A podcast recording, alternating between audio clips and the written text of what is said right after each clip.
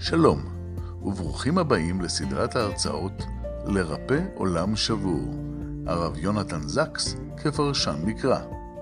בכל שבוע תימסר הרצאה אקטואלית על פרשת השבוע, עם תובנות ופרשנויות לדרכו הייחודית של הרב זקס, זיכרונו לברכה.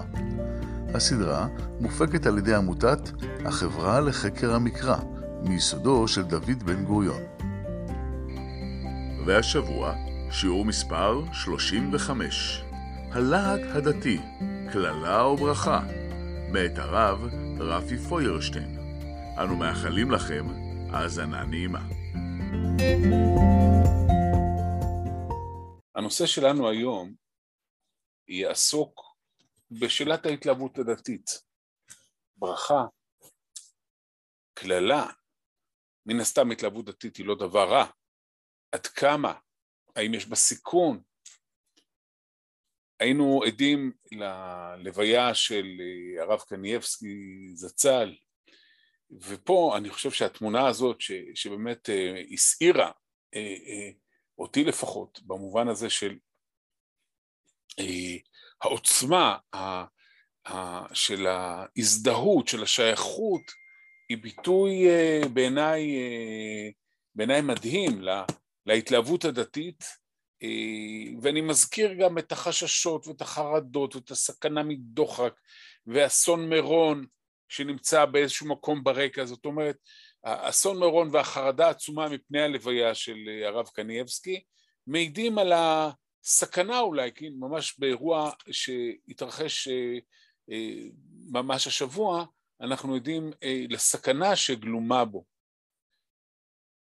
השבת נקרא את פרשת שמיני, ואחרי הכנות מרובות מאוד, גם בחוויית הלימוד השבועי שלנו בפרשות השבוע, פרשת תרומה, תצווה, כי תישא, ויקל פקודי, ואחר כך פרשת צו, ואנחנו מגיעים לפרשת שמיני, והנה סוף סוף, אחרי כל כך הרבה פרשיות שעוסקות בציווי על המשכן, בתרומה, בבנייה, בתכנון, בהכנה, הנה סוף סוף המשכן נחנך. ופרשת צו מתארת את, ה, את השבוע הראשון, והנה ביום השמיני, ויבוא משה ואהרון אלו אל מועד, ויצאו ויברכו את העם, וירח כבוד אדוני אל כל העם, ותצא אש מלפני אדוני, ותאכל על המזבח את העולה ואת החלבים, וירא כל העם וירונו ויפלו על פניהם. איזו, בפסוקים ספורים התורה מתארת את ההתרגשות העצומה של העם אל ה, על האש האלוקית שיורדת, אוכלת את הקורבנות ומעידה על כך שהקדוש ברוך הוא חפץ במעשה האדם והחזון הגדול של ועשו לי משכן ושכנתי בתוכם, ועשו לי מקדש ושכנתי בתוכם, הנה הוא אה, מתממש ברגעים אלה ממש. ומיד אחר כך, ללא כל אה, אה, כאילו הכנה מראש, ויקחו בני אהרון נדב ואביהו איש מחתתו, ויתנו בהן אש, וישימו עליה קטורת, ויקריבו לפני אדוני אש זרה אשר לא ציווה אותם. זאת פרשת ההתלהבות הדתית, פרשת ההתלהבות פורצת הגבולות, ומיד ותצא אש מלפני אדוני, ותאכל אותם, וימותו לפני אדוני. שימו לב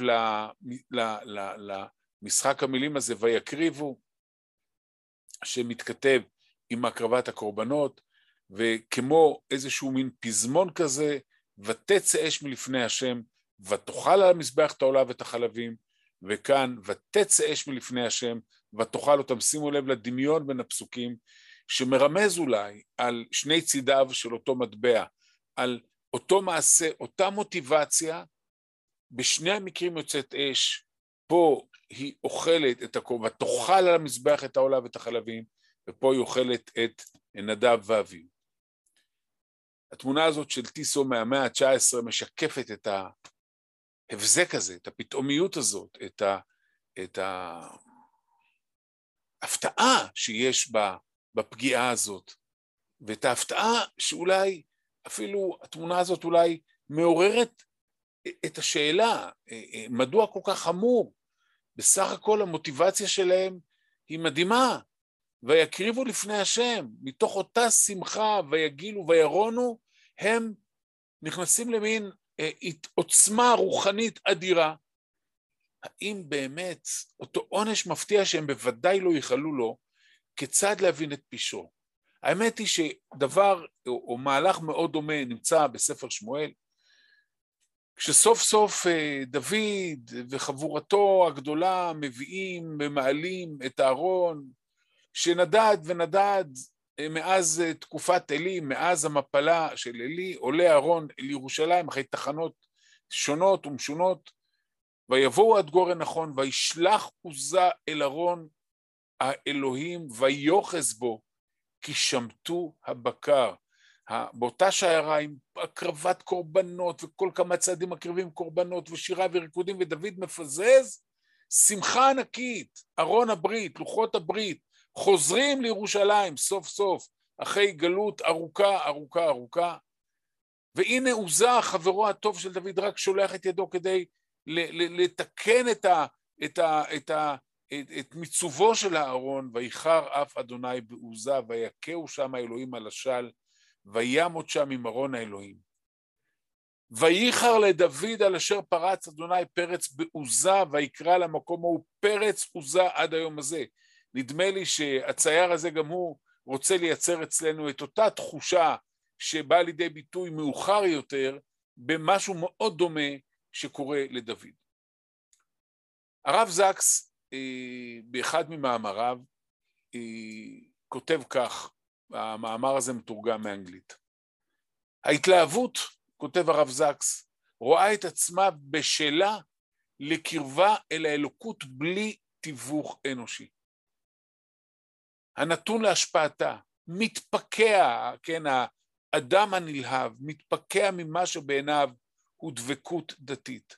הוא מרגיש שהוא יכול לדלג על כללי הפולחן המקובלים, חוקים ותקנות. חושב המתלהב, נועדו לאנשים רגילים, לא לי. אני, שרוח אלוקים צלחה עליי, יודע יותר. והדבר הזה יכול להיות מסוכן מאוד, מזהיר אותנו הרב זקס. נדב ואביהו מפרש הרב זקס, והדברים חשובים וחשוב לדייק אותם, למעשה משוכנעים שהם לא זקוקים לצו האלוקי ולפרוצדורה ולטקס המדויק על מנת להתקרב לקדוש ברוך הוא, הם יכולים לקחת את ה... להגדיר לעצמם את הטקס, להגדיר לעצמם את ה... הם לא זקוקים לתיווך של החוק והעונש לא מאחר לבוא. ואנחנו יכולים לחשוב על עוד מקרים שבאמת בהיסטוריה התלהבות כזאת יכלה להמיט אסון, ואפשר לחשוב, אם אתם רוצים, על התנועה השבתאית, עם כל הפרובלמטיות שלה, והציפייה המשיחית לגאולה, שפרצה והרסה אולי אה, אה, לא מעט אה, ויצרה סיכונים מאוד גדולים לאיתנותו של העם, ההתלהבות הדתית יש בה סכנה גדולה. קדם לרב זקס, הרב, דווקא, דווקא רבי נחמן מברסלב. אותו רבי נחמן מברסלב שבשמו אנחנו חווים את ההתנהבות הדתית העצומה, הנה לנו כאן ראש השנה באומן, כן, הייתה התלהבות, אותה, אותה, אותה, אותה מטוסים, אותה שרשרת מטוסים שמטיסה את החסידים לקברו של רבי נחמן, לציונו של רבי נחמן באוקראינה המופצצת, וכותב לנו מצד שני, האם זה מצד שני, האם זה לא מצד שני, כותב לנו אה, רבי נחמן בתורה מ"ט שבליקוטי מוהר"ן, כותב לנו אזהרה שהיא לא בדיוק מדברת על המסוכנות. הרב זקס אה, אה, חושש מהמסוכנות שבהתלהבות שיכולה לפרוץ גדרות. אבל רבי נחמן חושש, גם הוא חושש, אבל מה שאני קורא בכותרת כאן מות המעשים. כל אחד מישראל, כותב הרבי נחמן, הוא חלק אלוקי ממעל. ועיקר האלוקות הוא בלב. כל אדם שורשו בצלם אלוקים, שהקדוש ברוך הוא ויפח בו אה, נשמת חיים, צלם אלוקים, והגילוי המרכזי, כותב רבי נחמן, של האלוהות הוא בלב, הוא בתוך תוך תוככי הקיום האנושי. והאלוקות שבלב איש הישראלי הוא בחינת אינסוף, העוצמה הזאת של הבעירה של אותו, אה, של, של אותה רוחניות עמוקה, היא בעצם אינסופית.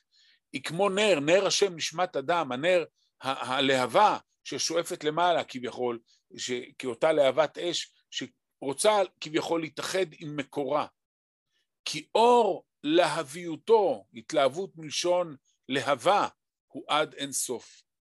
מה הכוונה עד אין סוף? במובן האנושי, התודעתי, הפסיכולוגי אם תרצו, היינו שאין סוף ואין תכלית לתשוקתו.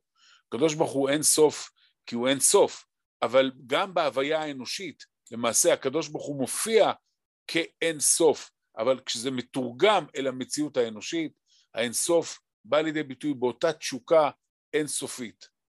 ולפי גודל ההתלהבות של איש הישראלי שהוא עד אינסוף, לא היה אפשר לו לעשות שום עבודה, ולא היה יכול לגלות שום מידה טובה מזהיר אותנו רבי נחמן. זאת אומרת, ההתלהבות יכולה להיות לא רק בעלת אופי שדוחף את האדם לפעולה כמו אצל נדב ואביהו, שדוחף את האדם לעשייה נטולת גבולות, לעשייה שאין בה שום חוקים וכללים ושום טקס אלוקי ושום כללים שיעצבו אותה, אלא מין התפרצות מעשית, אבל יש סכנה אולי גם הפוכה בהתלהבות, היא יכולה לשתק, היא יכולה להמית, יכולה לצמצם, ולפי גודל ההתלהבות אי אפשר לא לעשות שום עבודה, ולא יכול לגלות שום מידה טובה. רבי נחמן רוצה לומר כך, שהעולם שלנו בנוי ממעשים קטנים, קטנים, מלתת צדקה לעני, מלעזור לחבר, ואהבת לך כמוך, ולא תעמוד על דם רעך, ועזרה, ו- ותפילה, הוא בנוי, בסופו של דבר השולחן ערוך היהודי בנוי מאוסף גדול מאוד של מעשים קטנים, קטנים מאוד, דקת פירות לפני שבת, קידוש, פציעת החלות, דברים שלכאורה עשויים לראות, להיראות בעיני המתלהב כתפלים, מה, איפה פה האמת הגדולה נמצאת, איפה פה ה... אה, אה, אה, זוכר שהייתי פעם במילואים באזור אה, טול כרם, ובחור חבר אה, שעשה איתי מילואים הרבה שנים, אה, חילוני לגמרי, וישבנו לילה שלם על איזה גג באני לא יודע איפה, ודיברנו, ובאמת ככל שדיברנו, כמובן שלא ניסיתי להחזיר אותו, אני לא מחזיר בתשובה, אבל דיברנו.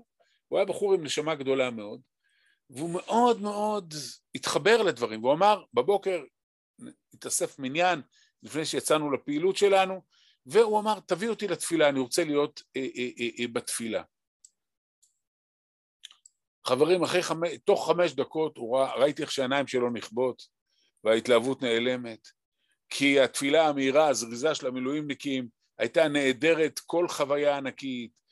אלוקים לכאורה לא היה שם בתוך ה... ודאי שלא הייתה שם שום התלהבות, היו שם אוסף אנשים עייפים שמחכה להם יום ארוך ומאמץ, שעומדים ומתפללים. אחרי שלוש דקות הבחור אה, אה, לקח, אסף את הרגליים ויותר לא דיבר איתי על הדברים הללו, כי זה הדברים הקטנים, זה התפילה, זה העזרה, זה שחרית, ערבית, מנחה, זה ברכת המזון. אין שם עוצמות אקסטטיות, אין שם איזושהי התלהבות. אבל זה מה שהקדוש ברוך הוא רוצה, אומר רבי נחמן. הוא רוצה, ואולי זה אחד ההבדלים החשובים שבין היהדות לנצרות, הוא רוצה את המעשים הקטנים.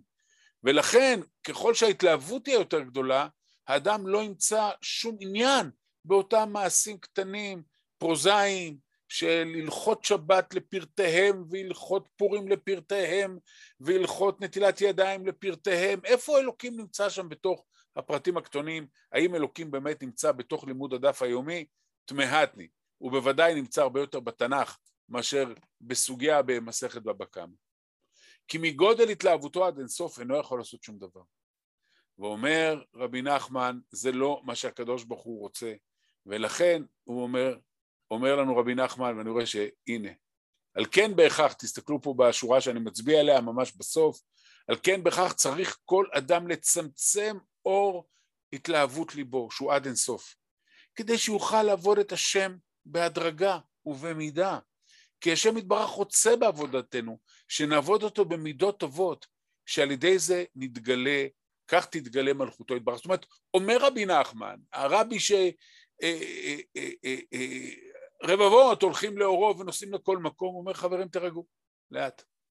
אני רוצה דווקא את המעשים הקטנים, אני לא מעוניין באקסטזה, האקסטזה ההתלהבות כשהיא פורצת גבולות, לא חושב שרבי נחמן מטיף פה לקרירות דתית, אבל אין ספק שיש סכנה שההתלהבות הדתית תצמצם, תכבה את משמעותם של המעשים, של ההלכה שמתפרטת לאין ספור פרטים קטנים.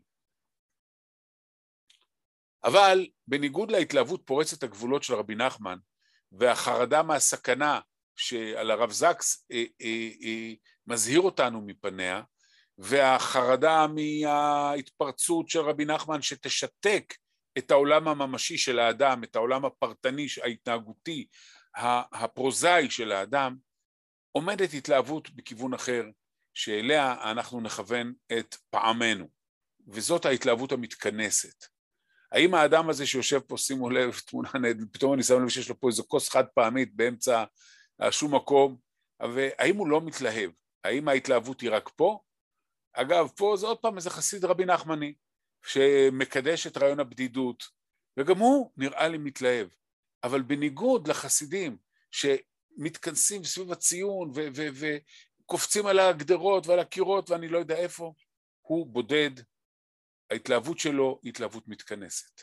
וכך לימד אותנו רבי מרדכי ליינר, מייסד אה, שושלת אה, חסידות רדזין, שנפטר בגיל צעיר, חי בין 1800 ל-1854, והוא באמת הוגה פורץ דרך תלמידו של הרבי מקוצק, שאחר כך פרש ממנו והקים את החסידות שלו, והוא כותב, ואני כמובן איבדתי את זה בספרו המאה שילוח, ספרו העמוק מאה שילוח על פרשיות התורה, הוא כותב בדיוק על הפרשה שלנו, אבל הוא, אם תשימו לב, מבין לנפשם של נדב ואביהו, אם כי הוא גם יכול להסביר מדוע הם באמת, המעשה שלהם נגמר בטרגדיה כזאת נוראית, אבל שימו לב שהוא מדבר על התלהבות מתכנסת, לא התלהבות מתפרצת, לא התלהבות של אקסטזה, לא התלהבות של, אלא התלהבות שדווקא מובילה את האדם להעמקה גדולה יותר.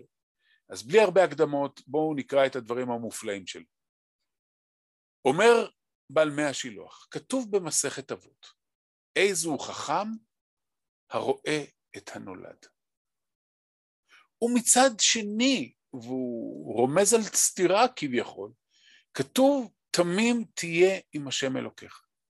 יש הבדל, מבין אה, רבי מרדכי אליעזר ליינר, בעל מי השילוח, הוא מבין שיש הבדל עצום בין שתי, בין, בין, בין הפסוק בדברים תמים תהיה עם השם אלוקיך, למשפט בפרקי אבות, איזו חכם הרואה את הנולד. כי מהו החכם? החכם הוא לא תמים, אנחנו נזכרים פה בסיפורו אולי של רבי נחמן, מעשה בחכם ותם. יש פה הנגדה בין חכם לתם.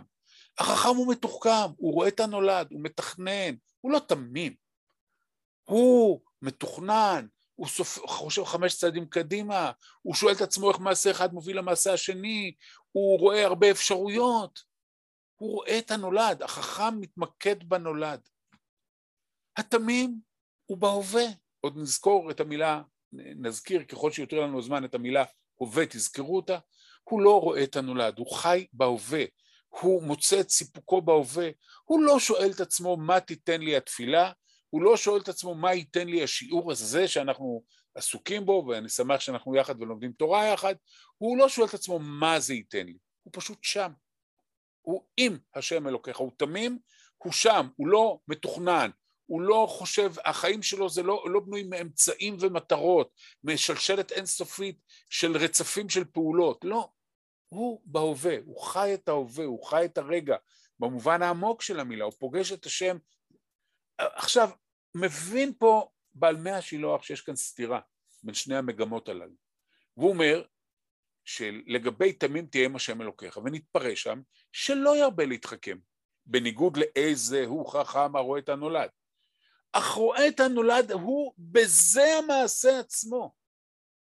הם מזכירים הדברים את אה, דבריו דווקא של המתנגד הגדול, רבי חיים מוולוז'ין, תלמידו של הגר"א, כשהוא עוסק בשאלה מה, מה, מה הכוונה לימוד לשמה, מה זה נקרא לימוד תורה לשמה, אז הוא אומר לימוד תורה לשמה פירושו לימוד לשם לימוד.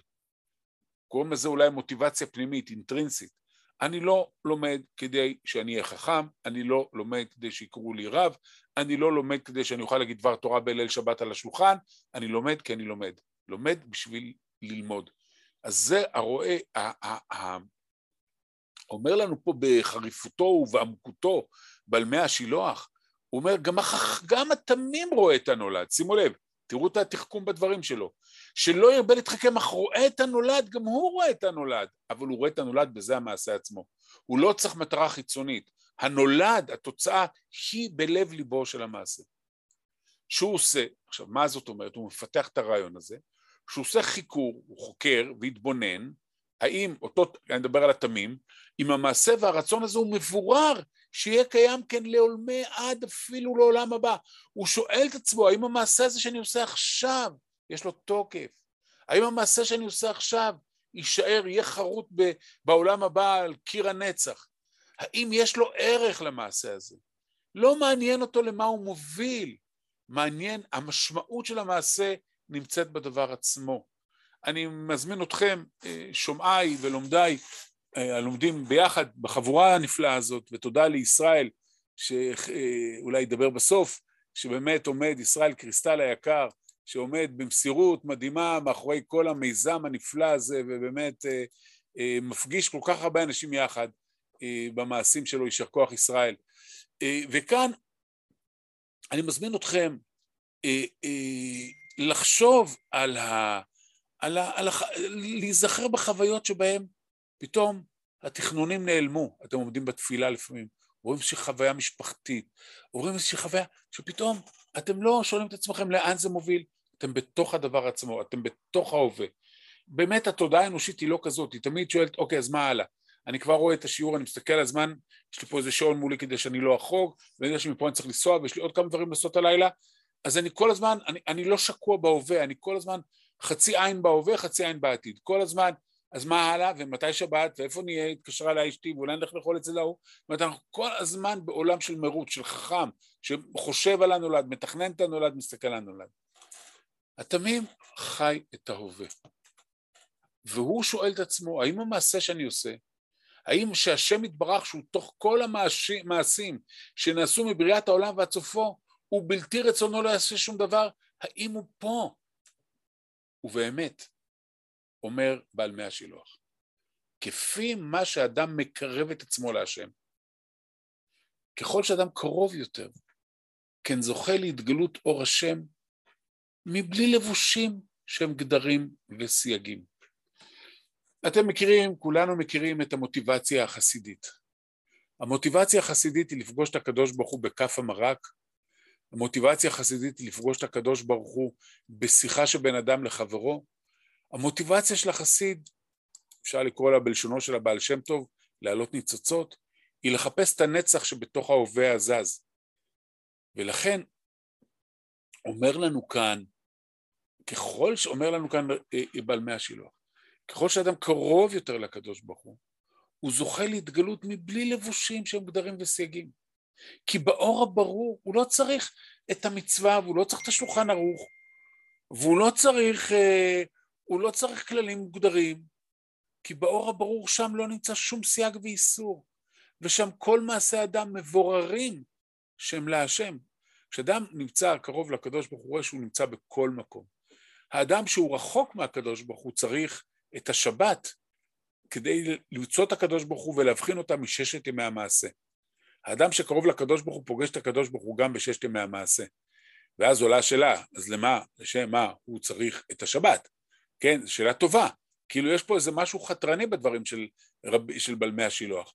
כי אם אדם קרוב לקדוש ברוך הוא, כן, מכירים את הסיפור על רב זושה ורבי אלימלך, שאלו את עצמם, מה יקרה, האם הם יכולים אה, לחוש את קדושת השבת באמצע השבוע, וביום רביעי הם עורכים שולחן ועושים קידוש ושרים זמירות, ואוכלים אה, אה, אוכל מצוין, והכל טוב, שרים זמירות, שרים יא יחשוף ויה ריבון עולם וכל זה, והם שואלים את עצמם, אני אף פעם לא זוכר תמיד מה קרה שם בסוף, אם כן או לא, אבל הם שואלים את עצמם, האם הם יכלו לחוות את קדושת השבת ביום רביעי? האם המעשים עושים את קדושת השבת או השבת עושה את קדושת השבת? אבל ככל שאדם קרוב הוא רואה את הקדושה גם ביום שישי וגם ברביעי, הוא רואה אותו בשיחת חולין, הוא רואה אותו בעבודתו. ואדם שהוא פחות קרוב צריך את רגעי הקדושה, צריך את רגעי השיא, צריך את הגדרים, את הסייגים, כדי, את הטקס. אתם כבר מבינים את הקשר לנדב ואביהו. וזה שנאמר ממשיך רבי מרדכי ליינר. בקרבתם לפני השם וימותו. שהיו מקרבים עצמם להשם, דיברנו על הקרבה, ככל שאדם קרוב יותר לאידיאל, לאש, ללהבה, לאמת, הוא מרגיש שהוא לא צריך את הטקס, את הגבולות. והסתכלו בעומק הצפון, בסוד של המעשה שלהם, ורצו לעמוד על ברור התנהגות השם יתברך.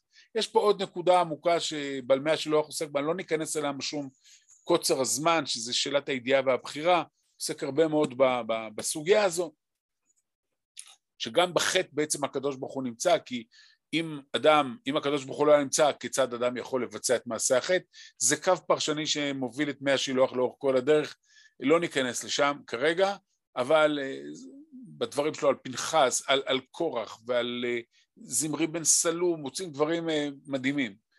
אז בכל אופן הם גם הם רוצים לבדוק את ברור התנהגות השם. אבל יש בעיה. ולפי שהיו צעירים לימים, ולא התקללו במשה ואהרון, הם, הם כאילו פורשים ממשה ואהרון, וסדרת מדרשים שמדברת על כך שהם הורו הלכה בפני רבם, הם כאילו בונים לעצמם את, ה, את המהלך שלהם, משה ואהרון מקריבים שם בחוץ את הקורבנות, יורדת האש ואוכלת, ונדב ואביהו יוצרים כביכול אלטרנטיבה שלא קשורה במשה ואהרון. ומעניין שהוא תולה את זה גם בצעירות, בצעירים לימים, כפי שכתוב בזוהר הקדוש, ולא נטלו עצה, ובגמרא נאמר שטויי יין היו, הם לא היו סתם שיכורים, שהייתה כוונתה שיוסר מהם עול הגדרים. השכרות, כן, רק הצענו מפורים, ו- ואנחנו מכירים את הגמרא המפורסמת ואת הדברים המפורסמים של אה, אה, עד שלא אה, יבדיל בין ארור המן לברוך מרדכי, כן? אה, זאת אומרת, השכרות היא כמשהו שמבטל את, ה- את הרציונליות, מבטל את ההבחנות, את הסדר הטוב, אז גם הם, השכרות שלהם היא לאו דווקא שכרות אלכוהולית, היא שכרות במובן הזה של אקסטזה, של התלהבות שכבר אומרת, מה זה משנה אם זה אש, איך אמרנו שם, אשר לא ציווה השם, לא ציווה, כן ציווה, באש שאנחנו נביא, בקטורת שאנחנו נביא, הקדוש ברוך הוא נמצא, למה צריך שהוא יצווה? כדי להרגיש את הקטורת, כדי להרגיש את האלוהים, אנחנו מרגישים אותו, אנחנו בדבקות, אנחנו קרובים אליו, גם במעשה האנושי שלנו שהשם לא ציווה, מי צריך את המצווה הם אומרים, רק אלה שבאמת לא מרגישים את הקדוש ברוך הוא בכל צעד ושעל. אנחנו בהתלהבות, אז שימו לב, זו התלהבות מתכנסת. דהיינו, הם, איזו חכם הרואה את הנולד בזה המעשה עצמו. לא, זה לא התלהבות שגורמת לך לרקוד ולנסוע ולעשות ואני לא יודע מה, היא התלהבות שגורמת לך להפנים, לצלול לתוך המעשה עצמו ולחפש, איך הוא אומר כאן, את הקדוש ברוך הוא שצפון והסתכלו בעומק הצפון במעשה, הצפון, החבוי שבמעשה. וגם מאמר המדרש, שהיו מחוסרי בגדים, ומה היו חסרים? את המעיל. ושואל אה, רבי מרדכי ליינר, שהמעיל אינו רק לכהן גדול, כהנים, הם, היו, הם לא היו כהן, אהרון אביהם היה הכהן הגדול. אין אה, לכהן הדיוט מעיל, רק הם הכניסו את עצמם למקום שהיו צריכים למעיל. המעיל הוא המכסה, המעיל הוא הגבול, המעיל עוטף את האדם, המעיל גם צריך לעטוף את המעשה. הם השילו מעצמם את המעיל, הם השילו את כללי הסדר, הם השילו את הציווי האלוהי, והמעשה הזה נכשל ומזכיר לנו שיש צורך באבל. אבל מה שחשוב מאוד, מה שחשוב מאוד, שימו לב למגמה, הוא מבין אותה. כמעט הייתי אומר אפילו, הוא מתגעגע לשם. תראו את המשפט המסומן בצהוב, ובאמת, כפי מה שהאדם מקרב עצמו להשם, כן זוכה להתגלות הראשם מבלי לבושים. זאת אומרת, הם תמצית האידאל הדתי. לא כמו רבי נחמן שאומר, תיזהרו, הקדוש ברוך הוא רוצה את המעשים הקטנים, את אשר ציווה השם. האידאל הוא באשר ציווה השם, ככה רבי נחמן, ככה רב זקס.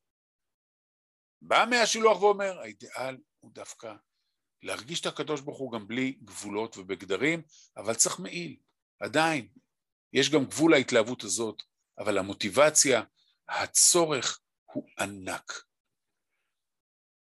נדמה לי, אני עושה פה איזושהי קפיצה אסוציאטיבית להוגה שאני מאוד מאוד אוהב ומאוד השפיע עליי בצעירותי ועד היום, הלו הוא פרנץ רוזנצוויג שנפטר בגיל 42 בגרמניה, אותו בעל תשובה מדהים, בן דורו וחברו של בובר וברגמן ואחרים, פרנץ רוזנצוויג ששב אל היהדות אה, מתוך אה, קהילה מתבוללת מאוד, אה, כשהוא מחפש את דרכו והוא בעצם חוזר אל היהדות ב- ביום כיפור, כשהוא מגיע כחייל במלחמת העולם הראשונה לאיזה שטיבל, נדמה לי בוורשה, לאיזה שטיבל חסידי, והוא פתאום מגלה את האוסט יודן, את יהודי מזרח אירופה, ושם הוא מגלה את החוויה הדתית שלו, וש... ואז הוא כותב את כוכב הגאולה, ובאמת הוגה מאוד מאוד מיוחד, שלדעתי לא מספיק אנחנו מכירים אותו.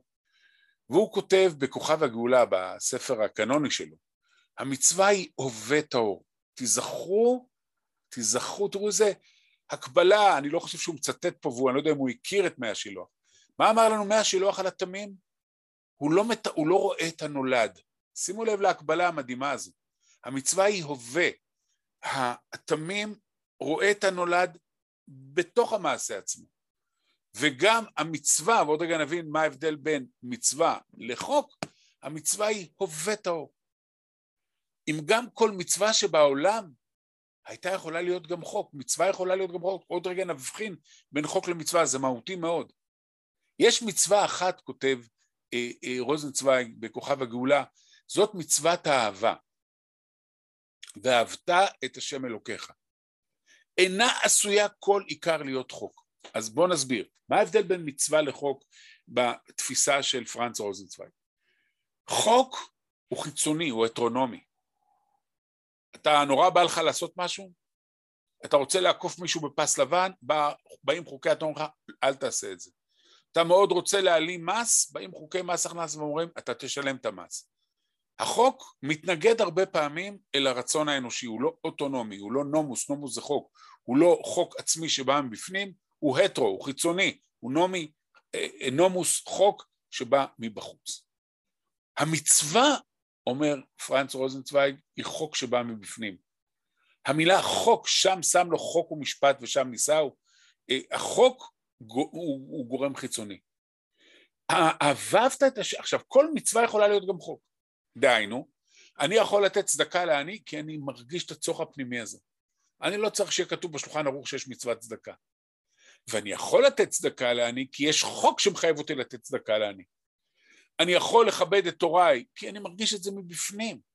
ואני יכול לכבד את הוריי כי כתוב בעשרת הדיברות, כבד את אביך ואת אמך.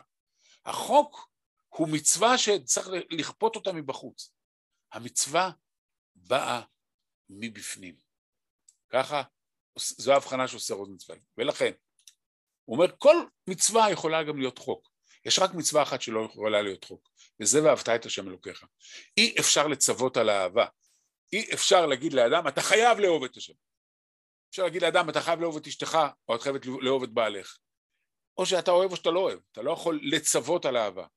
אה, תמיד אני טועה, הזכרנו את רבי נחמן על השיר הפופולרי, מצווה גדולה להיות בשמחה תמיד. תמיד אני, כשאני, כל פעם שאני קצת פחות שמח, אני שולח את עצמי, נו טוב, הוא אבל ציווה עליי להיות שמח, נו שוין, איך, איך בדיוק נעשים שמחים מכוחה של מצווה. אז בוודאי שאי אפשר לאהוב את השם אלוקיך מחוק, זה מצווה טהורה. עכשיו, אומר, כותב אה, רוזנצוויג למרטין בובר, גם לי אלוקים אינו בבחינת, תראו, זה, זה משפט אדיר, אדיר, אדיר. מה שנקרא גזור שמור תלי על המקרר או עושים בלבך. גם לי כותב פרנץ רוזנצוויג לחברו מרטין בובר, אלוקים אינו בבחינת נותן חוקים.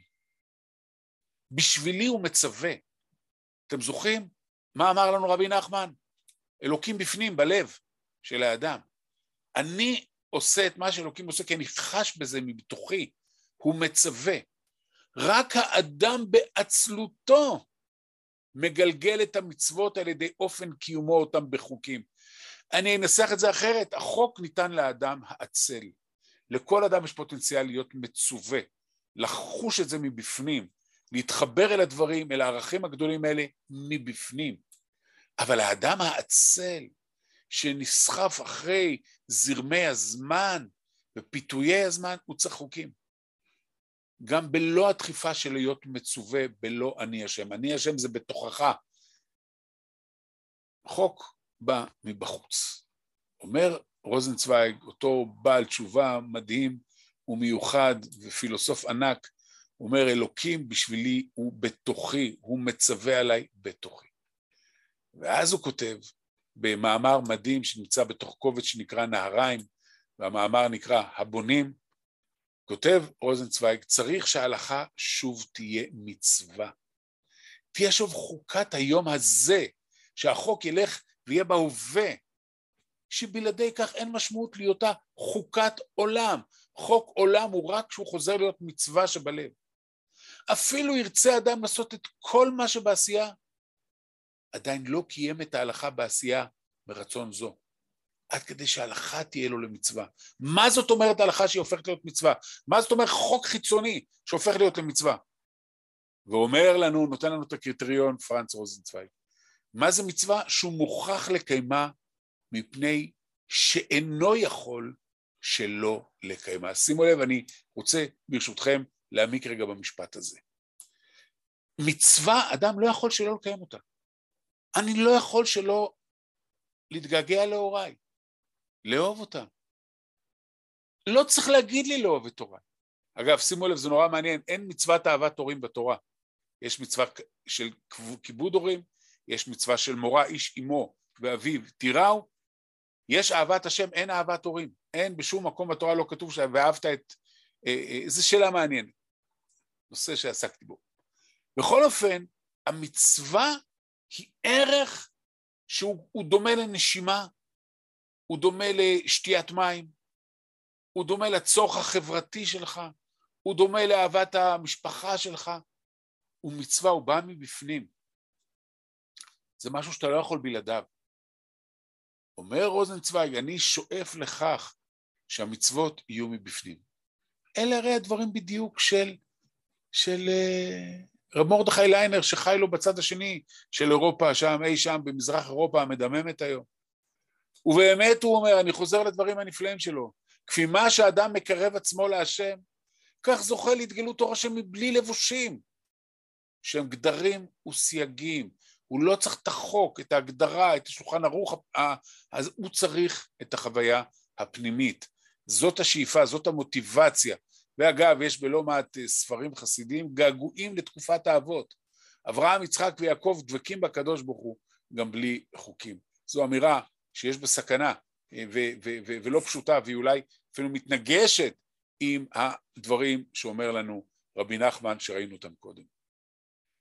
וכותב לנו הרמב"ם, ואנחנו חוזרים עכשיו אחורה, 800 שנה אחורה, וכותב הרמב"ם, וממש, זה, אמנם הוא כותב את זה בגיל 16, ויכול להיות שהייתה לו תקופה חסידית, אבל זו ממש אמורה, אמירה חסידית, הפרק החמישי מתוך שמונה פרקים. אוי, הרמב"ם, הרמב"ם, כשאני שיחקתי כדורגל בשכונה, אה, הוא כתב את אה, שמונה פרקים, אתם מבינים אה, מי זה הרמב"ם, כן? כשהלכנו לבני עקיבא הוא כתב את שמונה פרקים. דע, כותב, והדברים מופלאים, כותב הרמב"ם הצעיר, דע, כי זאת המדרגה, המדרגה הנפשית שעוד רגע הוא יפת... יאמר עליה, יסביר אותה, היא מדרגה עליונה מאוד וקשה, ולא ישיגוה אלא מעט, ואחרי הרגל גדול מאוד. וכשתזדמן מציאות אדם, שזה עניינו עוד לא, הוא עוד לא סיפר לנו מהי אותה מדרגה רוחנית, נפשית של האדם, אבל כשבאמת תמצאו אדם כזה, דעו לכם לומר שהוא למטה מן הנביאים, הוא כמעט נביא. מהי אותה מדרגה אנושית? שהיא ממש על גבול הנבואה. רצוני לומר, הנה המדרגה, שהוא ינהיג כוחות נפשו כולם וישים תכליתם השם יתעלה לבד. תראו איך הרמב"ם, הפילוסוף, רוזנצוויג הוא פילוסוף קונטיננטלי חשוב, אה, מושפע מהרמן כהן, מושפע מאחרים. תראו איך הרמב"ם הוא חסיד. הוא רוצה שאדם בכל כוחות נפשו, לא רק בתרי"ג מצוות, הוא ימצא את השם. האם זה לא עוד פעם רבי מרדכי ליינר? שוב, אותו משפט, אני לא אחזיר את המסגת כדי לא להעיף את העיניים שלכם, שאומר לנו, כשאדם קרוב אל השם הוא לא צריך גדרים וסייגים. ולא יעשה מעשה גדול או קטן, ולא קטן, תראו את התיאור הרמב"מיסטי. ולא ידבר מילה, אלא אם זה המעשה או זה הדיבור יביאו אל מעלה ומדויק, כל דבר מחובר לקדוש ברוך הוא, או אל מה שיביא למעלה. והוא יחשוב ויתבונן בכל מעשה ותנועה ויראה המביאו אל התכלית ההיא או אינו מביא. ואז יעשהו. ותראו את ההתכתבות עם דבריו של רוזנצוויג על מה שהוא רואה כמצווה העליונה בהיררכיה, אני מזכיר לכם, מהי? ואהבת את השם אלוקיך. זאת מצווה שלא יכולה להפוך לחוק, אי אפשר לחוקק אותה, אפשר רק להרגיש אותה. הנה הרמב"ם, 800 שנה לפני רוזנצוויג. וזהו אשר דרש ממנו יתעלה שנכוון אליו באומרו ואהבת את השם אלוקיך בכל לבבך ובכל נפשך.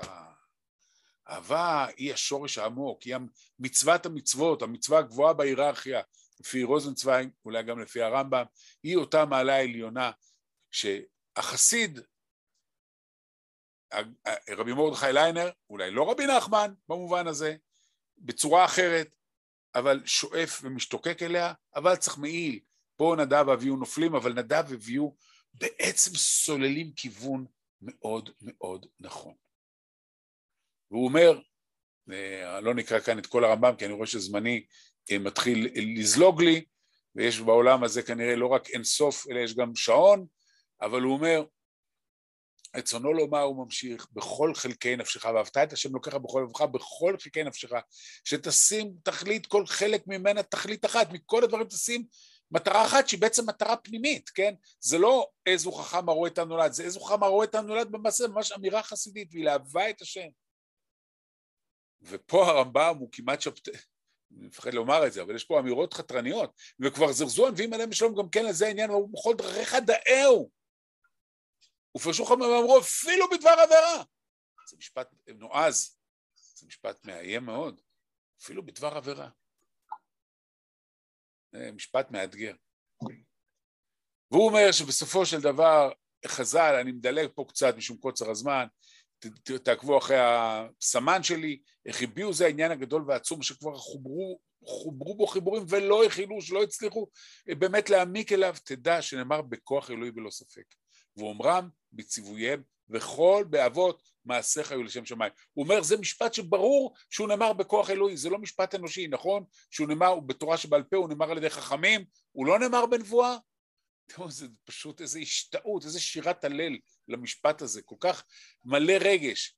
תדע שנאמר, המשפט הזה בפרקי אבות, וכל מעשיך היו לשם שמיים, נאמר ללא ספק בכוח אלוקי. מי שממשיך את הכיוון הזה, ובואו נביא את זה אלינו, והאנוני הראשון, נכון? והנה תמונת החלוצים, תמונה מ-37, 1937. כותב הרב קוק האוהב הגדול, המתלהב הגדול, והוא מזהה את ההתלהבות הזאת בחלוצים, והתלהבות בעייתית, כי הם נוטשים את הדת. ובמאמר הדור המפורסם שלו הוא כותב, אבל זהו דבר מוחש וגלוי לעיניים, כי אור הצדק הפנימי, היושר הכללי, והאהבה הלאומית התורה ברשפי הרשפי, תראו את ההתלהבות, נתרבה ונתעלה בלב הדור הצעיר במעולה שבו. הדור הצעיר הזה כאן, שעזב את הישיבות ועזב את החיידרים, הרב קוק ממש נגד כל העולם החרדי, והוא זוכה לביקורות, אה, לקיתונות של ביקורות, אבל הוא, כמו רבי מרדכי ליינר, הוא לא כמובן מאמץ את עזיבת המצוות, פה שאף אחד לא יתבלבל בדברים שלי, אבל הוא אומר, אני מסוגל לראות את הצמאון הגדול, את אור הצדק הפנימי שלהם, את היושר הכללי, את האהבה הלאומית הטהורה ברשפי הרשפי אש, שנתרבה ונתעלה בלב הדור הצעיר במעולה שבו. אז אנחנו חותמים במין מסע מאוד מאוד אה, ארוך ומפותל, שמתחיל באמת בנדב ואביהו. נדב ואביהו שנשרפים, יורדת האש ושורפת אותם.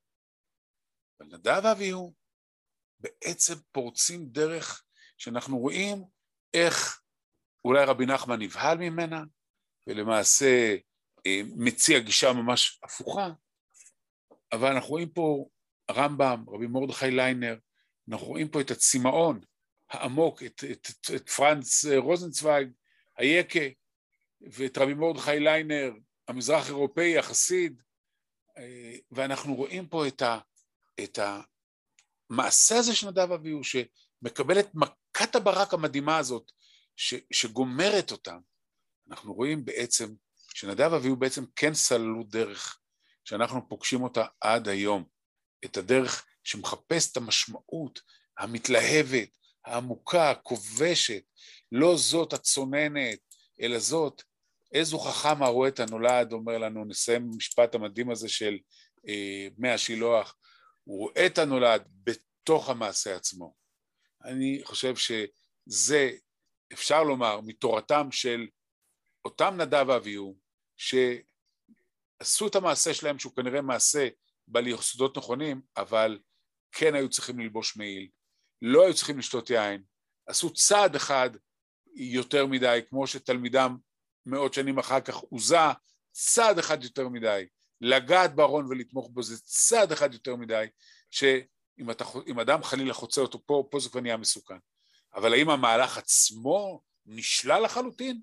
התשובה היא כנראה לא, כפי שניסיתי להראות לכם בשיעור הקצר הזה. תודה לכם. תודה רבה הרב רפי. אני, uh, האמת היא שאתה עשית מופת הערב. אני תכננתי פה להעלות מספר סופרטיבים לא קטן עליך. אוי, תודה. אבל... אוי, אוי, אוי. מה, אני רוצה להגיד לך את האמת, שלחתי, שלחתי פצחן, שלחתי האקר שישתק לך את המחשב כדי ש... אוי ואבוי לי. זה, כן, זה כנראה מה שקרה. בכל אופן, דבר אחד אני כן רוצה לומר. קודם כל, תודה רבה על השיעור ה-35 שלנו,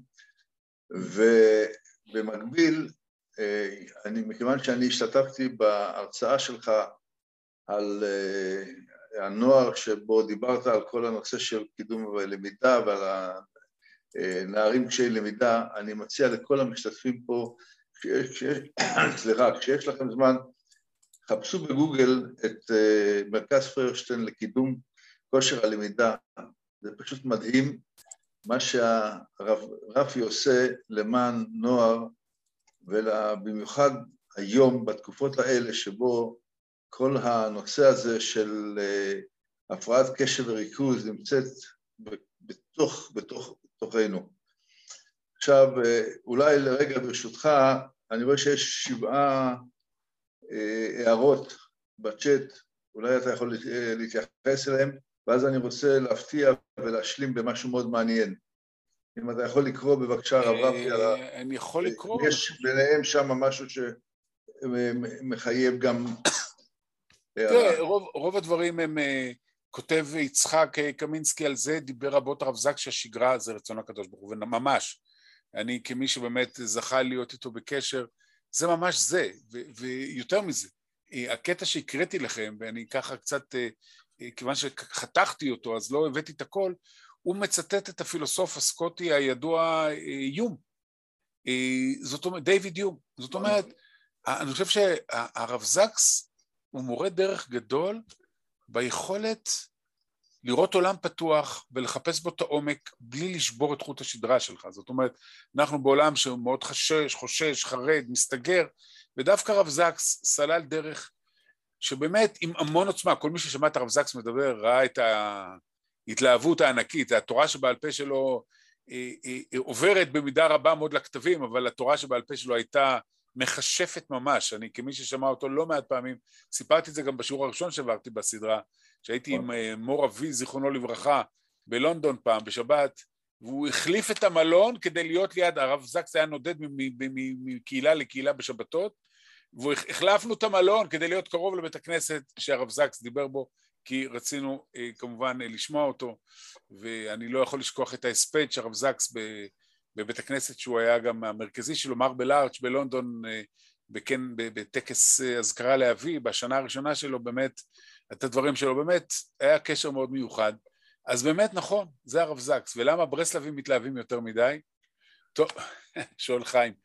אה, לא יודע, אולי לא יותר מדי, אני לא יודע בדיוק מה הגבולות שלהם.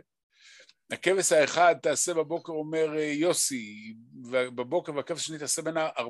בין הארבעים, אם אני מבין נכון. Yeah. אה, כן, נכון, זה בדיוק הגדרים והגבולות וההבדל הדק בין אשר ציווה לאשר לא ציווה.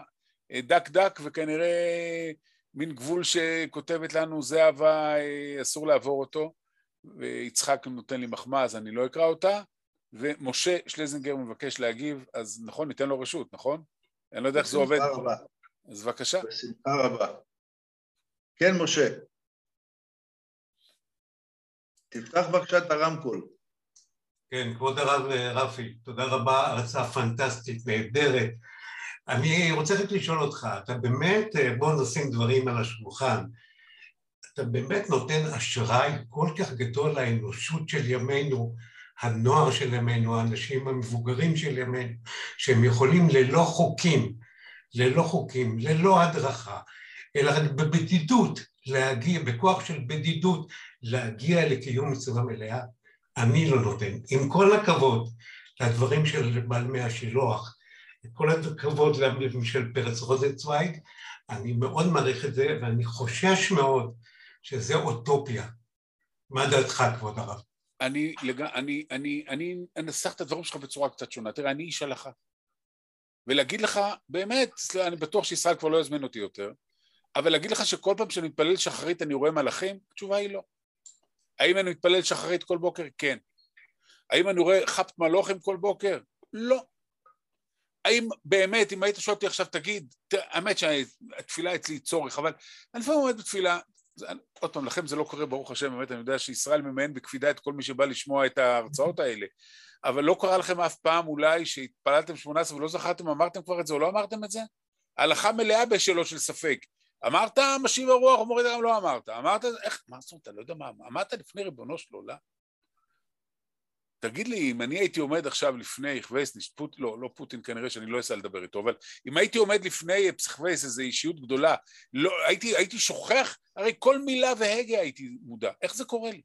זאת אומרת, שאני כן, אני איש הלכה, אני אתפלל גם כשאני, אין לי חשק, או כשאין לי מצב רוח, או כשאני לא מרוכז, או כשאני עייף, אני אתפלל, בהחלט. האם אני אשמור שבת? לפעמים אתה אומר, תשמע, היה מתאים לי לנסוע לבקר מישהו. האמת שאין לי את היצר הרע הזה. אבל אני אומר, אנחנו עומדים בהרבה מאוד פיתויים של, טוב, אז הכשרות פה היא לא כל כך ברורה, אני, אני מאוד רעב, אני יכול להיכנס. אוי, פעם הסתובבתי בניו יורק אחרי יום שלם של פגישות, גשם ירד עליי. וחיפשתי איזה, הייתי באזור שם במנהטן שלא מצאתי מסעדה כשרה על אף שיש במנהטן יותר מסעדות כשרות מאשר בתל אביב, אני חושש, אבל בכל אופן לא הייתי, ואני מגיע פתאום למסעדה, ואני אומר, כושר סטייל, ואני אומר, תשמע, אתה מת, אני... ולא, אתה לא נכנס, על אף שאתה אומר, תשמע, זה אולי כושר וזה, ותאכל רק טבעוני. במילים אחרות, כן, אני, לא מדבר על אחרים. למה אתה מדבר על הדור והצעירים? אני מדבר עליי. אני עצלן, בלשונו של רוזנצוויג, דהיינו, הלוואי אבל משאת הנפש שלי היא מי השילוח. מה זאת אומרת? כשאני לא מתפלל בכוונה, אני אוכל את הלב. כואב לי. אני שואל את עצמי, באמת, רפי, איך אתה? איך אתה? מה, מה זה אומר עליך? מה זה אומר עליך שלא זכרת אם אמרת, אם אמרת משיב הרוח? איך, איך אתה נכנסת לפינה הזו? ופה בא מי השילוח ואומר לי, רפי, איפה ההתלהבות שלך? איפה הצמאון שלך לאל חי? שם אני באמת, אז האם אתה, אני צריך את החוק? כן. אבל החוק הוא תוצר של העצלנות, כמו שרוזנברג אמר, הוא לא, אני, אני מאמץ, אני, אני אומר, באמת, אנחנו צריכים חוק. אני צריך חוק, למה אתה הולך לנוער? מה, אני, אני רב בישראל 30 שנה, אני, אני צריך חוק. היא הנותנת, היא הנותנת. לגמרי. אבל משאת הנפש שלי מהשילוח. אוטופיה. משאת נפש. תודה רבה. אתה, אתה, אתה יודע, כתוב בתפילה להגיד כל יום, אני, אני, אתה, אתה, אני מאמין בביאת המשיח. זה אוטופיה? זה חוק, אני מאמין. אוקיי, אבל אני ממשיך להאמין בביאת המשיח. והסבתות שלי, הבובות שלי ברומניה מצד אחד וביקלנד מצד שני, אמרו ותחזינה עינינו, שאלתי פעם את אבי מורי שישב שם בבוטושן באיזה חור שם ברומניה, ואפשר תגיד איך אתם, גויים מדי פעם היו זורקים להם אה, אבנים על השמשות, והנה אותו ליל, עכשיו זה היה בליל הסדר האחרון שלו. אמרתי לו, איך, איך, איך, איזה חירות, מה היה לכם חירות שם באמצע מלחמת העולם השנייה, איזה חירות, על מה אתה מדבר? הוא אמר משפט אחד כבר, הוא היה בחלישס, הוא נפטר כמה ימים אחר כך, הוא אמר, הייתה לנו תקווה. אז מה זה אוטופיה? אז תקרא לזה אוטופיה. אבל יש לי, עכשיו, אני רוצה לומר לך, שזה לא רק אוטופיה, זה, זה בשבילי דבר שאני עובד עליו. זאת אומרת, אני, אני, אני עושה מאמצים להגיע לשם. זה לא, או שאוטופיה זה משהו שיבוא או לא יבוא. אני עושה מאמצים, אני לומד תורה, אני מנסה להעמיק בדברים, אני מנסה לכוון את הלב. אני שואל את עצמי איפה יותר טוב לי להתפלל כדי להרגיש איזושהי חוויה. אני מחפש את זה. ואני חושב שהדור שלנו הוא דור שמחפש חוויה. והוא מחפש עומק. הוא מחפש, ואני רוצה לומר לך, אני לא מספיד אותו כל כך מהר. ואני רוצה להגיד לך שעם התפילות בבית הכנסת, שאני מאוד אוהב אותו, שסיימתי עכשיו להיות הרב שלו אחרי עשרים שנה, שאני מאוד אוהב אותו, אבל אני אומר לך שאם התפילות היו קצת יותר עמוקות, קודם כל אם הרב היה מתפלל יותר בעומק, היה waiting list של אנשים אם אני הייתי מתפלל כמו שצריך, הרחוב היה מלא באנשים שמתים להיכנס כמו איזו הופעה של חווי זמר רוק בפארק. הם לא עומדים בתור, אתה יודע למה? כי, אני לך את הסיבות, כי זה, כי זה חוק ולא מצווה. אני מתגעגע למצווה. אני חי בעולם החוקים לגמרי, אני איש הלכה ואני לומד משנה ברורה ומחפש את הסעיפים הקטנים, ואני פוסק הלכה, אבל אני מתגעגע למצווה. יישר כוח, שכנעת אותי. הלוואי והייתי משכנע את עצמי.